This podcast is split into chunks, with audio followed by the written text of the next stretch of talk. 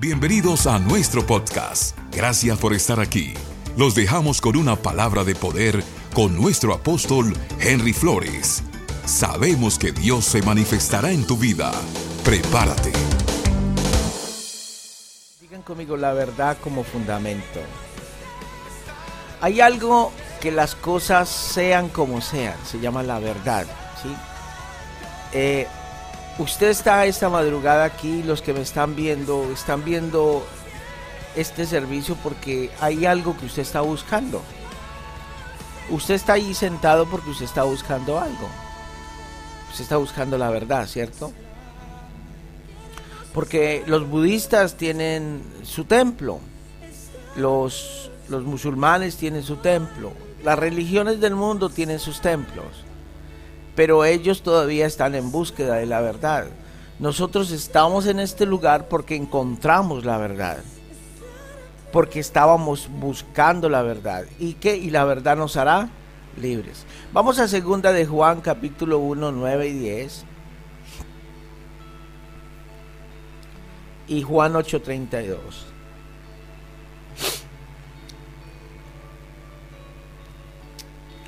Amén. Segunda de Juan capítulo 1 versículo 9 al 10. Dice, cualquiera que se extravía y no persevere en la doctrina de Cristo no tiene a Dios. El que persevera en la doctrina de Cristo, ese sí tiene al Padre y al Hijo. Si alguno viene a vosotros y no trae esta doctrina, no lo recibáis en casa ni le digáis bienvenido. Amén. Vea, yo, yo quiero decirle algo. Juan 8:32, mire lo que dice.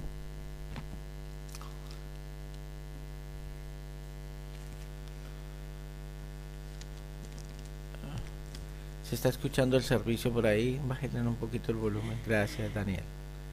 Juan capítulo 8, versículo 32. Y conoceréis la verdad y la verdad os hará libres. Ok. ¿Qué es lo que hace que usted sea libre y yo sea libre? A ver, ¿qué es lo que produce que nosotros eh, seamos libres, seamos sanados, seamos restaurados? Eh, es que conozcamos, conozcamos, ahí dice, conozcamos, ok, ¿y dónde está la verdad? Ok, usted lo dice, hágase esa pregunta de nuevo. ¿Está seguro? Yo puedo testificar, yo puedo testificar que la enseñanza de Cristo es verdad. ¿Ok? Porque tengo pruebas físicas que es la verdad. ¿Ok? La verdad hace que las cosas sean como sean. ¿Estamos o no? O si no, ¿para qué existen los contadores? ¿Para qué existen los médicos? ¿Para qué existen los científicos? Los científicos divagan en muchas cosas, pero ellos quieren encontrar la verdad. ¿Por qué un hombre se encierra en una universidad 10 años a estudiar medicina? ¿Por qué alguien se dedica a estudiar contabilidad? Porque está en busca de una verdad. ¿Estamos o no? O ella dígale a los, a los contadores, al tax. Porque con los números encuentran la verdad, ¿sí o no? Eso le enseñan a ustedes los, los, contadores, ¿cierto que sí? Dígame un médico. ¿Sí? ¿Usted porque está seguro de que la palabra es verdad? Muy sencillo, porque yo veo su vida, yo veo mi vida y yo encuentro, hay una sustancia de la verdad en nosotros hay un cambio, hay una sanidad, hay una liberación. Por eso mire lo que dice segunda de Juan 1.9, dice, si alguien no trae esta doctrina, no lo reciban. Dice, cualquiera que se extravíe y no persevera en la doctrina de Cristo, no tiene a Dios. ¿Cómo sabe que usted tiene a Dios? Porque hay una evidencia. La primera evidencia es que su rostro va a cambiar porque Dios comienza a sanarlo todo a usted. Va a haber una sanidad del alma. Después Dios va a comenzar a restaurar los órganos. Después va a haber sanidades físicas. Yo he visto sanidades físicas. Yo he visto restauración de personas. Gente que le cambia el rostro. Tenía una, un rostro, perdóneme que lo diga, pero viruñoso. Se le, se le veía el rostro de las tinieblas, la, tristeza, la opresión demoníaca la preocupación. ¿Cómo es el rostro de una persona que está preocupada? ¿Cómo es el rostro de una persona que anda sin dormir? ¿Cierto que se puede ver? Ahora, ¿cómo nosotros sabemos y entendemos que estamos en la verdad? Porque hay una reacción física a nuestro cuerpo que la verdad nos está golpeando. Cada uno de nosotros estamos aquí porque estamos en búsqueda de esa verdad. Y cuando usted se mire al espejo, usted diga, ¿quién era yo y quién soy? Podemos sentir algo que es verdad, es algo que usted puede sentir y ver, ¿cierto que sí? Ok, ¿usted por qué sabe que hay un semáforo allí en la esquina? Porque usted lo puede ver. Porque hay una señal. La palabra de Dios, la presencia y la verdad es lo que hace que las cosas sean como sean en nosotros. Hay tantas religiones del mundo, pero Mahoma se quedó en la tumba, Buda se quedó en la tumba, Jesús resucitó y evidencias científicas hay que él resucitó. ¿Cuántos dicen amén a eso? El único que tiene la verdad se llama Cristo. Y usted está en búsqueda de Cristo porque está en búsqueda de la verdad. Jesús dijo, y conoceréis la verdad, y esa verdad los va a hacer. Punto. No tiene que ver su humanidad ni la mía. Es que hermano, la verdad sobrepasa su humanidad y la mía. ¿Y sabe qué significa humanidad? defectos. Significa que muchas veces usted de pronto no va a creer, significa que usted de pronto va a caer, significa que de pronto usted va a pecar, significa de pronto que usted tiene pensamientos de muerte en usted. Significa que usted no es perfecto, porque eso significa la palabra homus, humanidad, imperfecto. Pero cuando tenemos la verdad, la verdad hace que nosotros en nuestra imperfección Dios nos perfeccione. Hoy en día el cristianismo anda deambulando en la verdad. ¿Por qué? Porque toca nuestro ego. Porque cuando vemos que una palabra toca nuestro ego, nos echamos para atrás. No, no, no. La verdad completa de la palabra de Dios hace que las cosas sean como sean en nosotros. Es la realidad, ¿sí o no? Entonces, si hay algo que a nosotros no nos gusta, porque no nos va a gustar muchas cosas, porque precisamente por eso, porque somos homus, somos humanos, somos imperfectos. Entonces, ante la perfección de Dios vamos a decir yo no estoy de acuerdo, pero ahí es donde nosotros doblegamos nuestro orgullo ante la verdad y decimos, ok, Señor, si tu palabra dices por qué es, y las cosas son como son, porque ella es verdad. La sanidad es real. Marcos, vamos a ir a Marcos capítulo, Marcos 1.26. Entonces, la verdad es una doctrina, es, es algo que, que, está en la palabra, algo que se repite. Cuando usted va a la Biblia, usted ve a Jesús que siempre va a recalcar que lo que él decía era verdad. Lo que está diciendo Jesús, en otras palabras, es, ojo, lo que hace que tu vida sea lo que es es porque yo estoy presente o no esté presente. ¿Estamos o no? Mire lo que dice la palabra, Marco 90, y el espíritu inmundo sacudiéndolo con violencia, clamando a gran voz, salió de él, siga leyendo. Y todos se asombraron de tal manera que discutían entre sí diciendo, ¿qué es esto? ¿Qué es, ¿Qué- nue- qué es esta verdad? ¿Qué nueva doctrina esta que con autoridad manda aún a los espíritus inmundos y le obedecen? ¿Qué estaba haciendo Jesús? Estableciendo una verdad. O sea, tiene que haber unos, un efecto de que yo esté recibiendo la verdad. Cuando usted se rehúsa a la verdad, ¿usted qué está haciendo? Negando la eficacia de la verdad. ¿Cierto? A ver, ¿usted por qué confía en los médicos? ¿Por qué usted se manda a hacer exámenes médicos? Porque usted confía en que los exámenes le van a mostrar cómo está usted. ¿Es cierto o no es cierto eso? Entonces, ¿por qué no confiamos en la palabra de Dios? Porque es verdad. Dejemos de refutarlo todo. Hoy en día hay un cristianismo tan light, un cristianismo que todo lo refuta con Dios, hermano.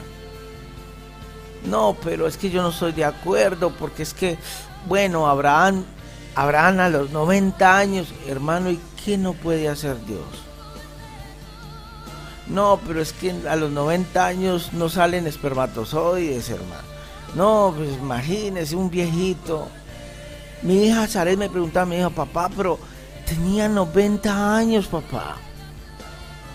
Y en el colegio me enseñaron, papá, que no puede un señor de 90 años tener hijos, ni una señora de 90, papá. Porque ya su menstruación terminó. Y yo, mami, pero ¿qué hay imposible para Dios, hija? Bueno, papá, si tú lo dices, yo lo creo, me dice. Otra, una cosa es tener hijos como mis hijos. Yo creo que sus hijos le van a pasar, sus hijos. Esos, esos están adelante de nosotros.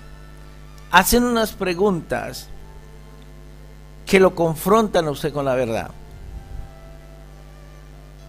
No cuestionan, pero lo confrontan a usted.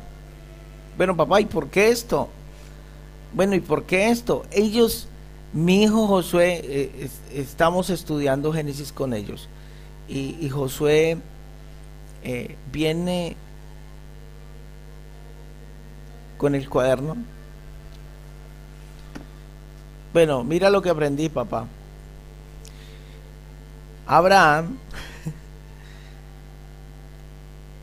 llevó a su hijo, a Isaac, y lo fue a sacrificar. ¿Por qué?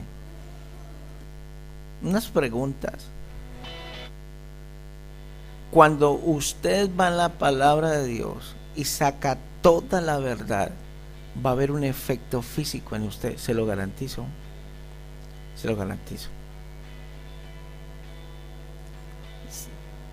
Si seguimos deambulando en la verdad, vamos a ser engañados. Eso es lo que estamos leyendo ahí.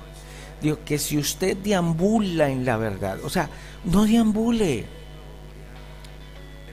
No le crea, no me crea a mí, no, no me crea a mí, créale a la palabra de Dios. Pastor, ¿y de dónde sacó usted eso? Vea, yo le muestro en la palabra de Dios. Si yo no le muestro en la palabra de Dios, no me crea. No se deje engañar. ¿Usted cree que alguien desea extraviarse de la doctrina de Cristo? ¿Usted cree? Usted está aquí porque usted está pensando, decir, bueno, hoy estoy aquí en la madrugada y entonces por la tarde me voy a ir y ya no voy a volver a la iglesia. Yo, mejor dicho, hoy estoy aquí como un pasatiempo. Yo no creo que usted madrugó a las 4 de la madrugada para venir a pasar el tiempo acá. Usted vino a las 4 de la madrugada porque está buscando una verdad. Nadie madruga tanto. ¿A quién les gusta dormir acá? Vea, Julian me dice. Julian, Julian el de pelo y Julian el sin pelo.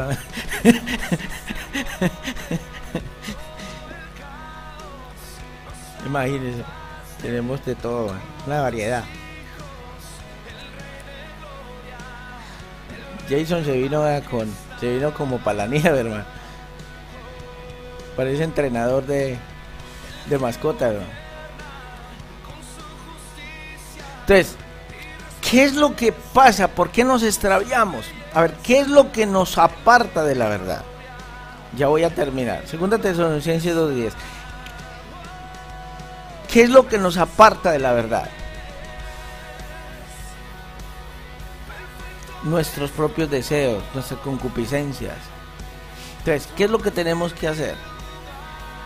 Pararnos firmes en la verdad.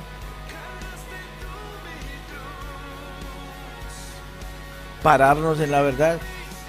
Dios está por encima de nosotros, de nuestros deseos, de nuestras concupiscencias, de nuestras emociones. No digo que es correcto, pero ¿sabe qué es más incorrecto? Pensar que Dios no te puede cambiar. Que, que pequé, bueno, sí, pero dígame quién es más grande, Dios que tiene la verdad o tu pecado. Porque la Biblia dice que ellos se condenaron porque no creyeron. ¿Qué es lo que tenemos que hacer nosotros? Creer. ¿Y qué es creer? La verdad por encima de nuestras debilidades, del humus que tenemos, por encima de nuestras imperfecciones, de nuestras...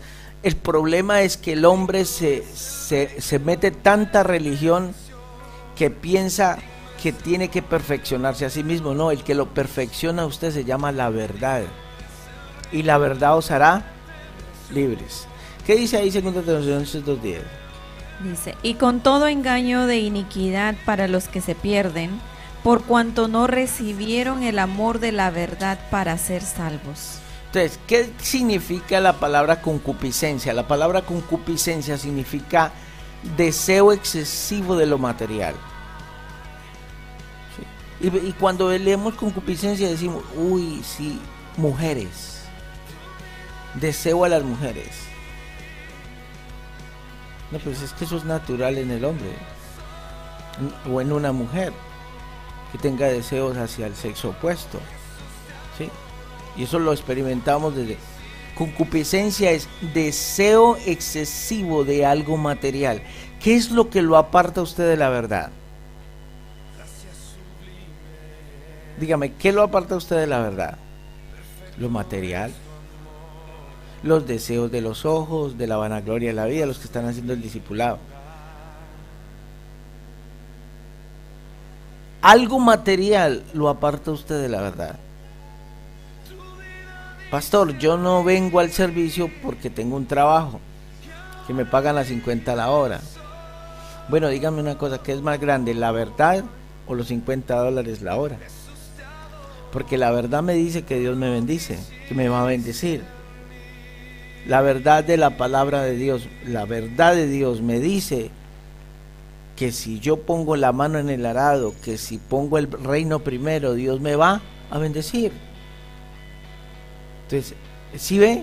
Entonces, concupiscencia es el deseo excesivo de algo material, que opacamos la verdad con eso material. Hoy en día por eso no es popular predicar la verdad. Eh, lo, mire, usted predica sobre, sobre la bendición y la gente, hermano, se emociona. Porque funciona. Porque usted porque es parte de la verdad, sí. Pero cuando usted comienza a hablar de otros temas, como la santidad, como el compromiso, como el servicio, entonces ahí la gente. Comencemos con la alabanza. Ya, ya voy a terminar. Mire la alabanza. Vamos a orar. ¿A quién le toca cerrar? A Rosa. Uy, vino, vino elegante Rosita. Le tocó baño hoy, Rosita. Tres de la madrugada en la ducha, Miremos las alabanzas. Vayan a las alabanzas. ¿De dónde salen las alabanzas? ¿Qué es la palabra alabar? La alabanza tiene que ser 100% enfocada a Dios. Pero muchas de las alabanzas que usted y yo oímos hoy están fundamentadas en la emoción para emocionar a alguien. Se lo voy a, se lo voy a demostrar. Cuando usted dedica una alabanza a Dios, donde exalta el nombre del Señor, donde usted predica la verdad, donde usted exalta la verdad, en esa alabanza, la alabanza es exclusiva a Dios. Le estoy poniendo un ejemplo para que comencemos a cambiar cosas. Entonces usted puede, entonces, pero las alabanzas de hoy en día son sáname, libérame, mi dolor, mi, mi, mi, mi carencia, mi falta, mi depresión, mi enfermedad. Entonces, cuando la alabanza se enfoca en eso, estamos opacando la verdad. A ver, se lo voy a explicar. Cuando usted exalta a Dios y usted dice, tú eres mi Dios que me sana, automáticamente la enfermedad se va. Entonces, ¿sí, ¿sí me entiende? Entonces, hoy en día tenemos que comenzar por hábitos para exaltar la verdad. Entonces, la manera es, usted tiene que comenzar a oír la alabanza que usted oiga, que sea exclusiva alabanza a Dios. Nada de dolor, nada de sáname mi depresión, no, porque es lógico, cuando usted exalta a Dios, Dios le va a sanar eso. ¿Alguien dice amén o no? Ok, aleluya. Entonces, hoy en día la alabanza le canta al ego. El, entonces, ¿cómo opacamos la verdad? Cuando nos exaltamos a nosotros mismos, opacamos la verdad. Nosotros, el único trabajo que nosotros tenemos es de exaltar al Rey de Reyes y Señor de Señores. Cuando usted exalta al Rey de Reyes y Señor de Señores, usted está predicando la doctrina de Cristo. Y la doctrina de Cristo es verdad. Y hace un efecto en usted. Yo se lo garantizo. Los que se metieron acá a bautizarse hace dos semanas, ya les cambió el rostro. ¿Seguro? Usted ya no le pertenece al mundo. Usted le pertenece a Dios. A no ser que usted niegue a Jesús. Porque eso dice la Biblia, que el que lo niega ya no hay sacrificio por los pecados. Pero la Biblia dice que nada lo va a poder separar del amor de Dios que es en Cristo Jesús. Nada, ni nadie, ni ángeles, ni principados, ni lo por venir, ni lo por haber, ni dominios. Nada puede separarnos del amor de Dios que es en Cristo Jesús. Eso dice la Biblia. Yo lo creo.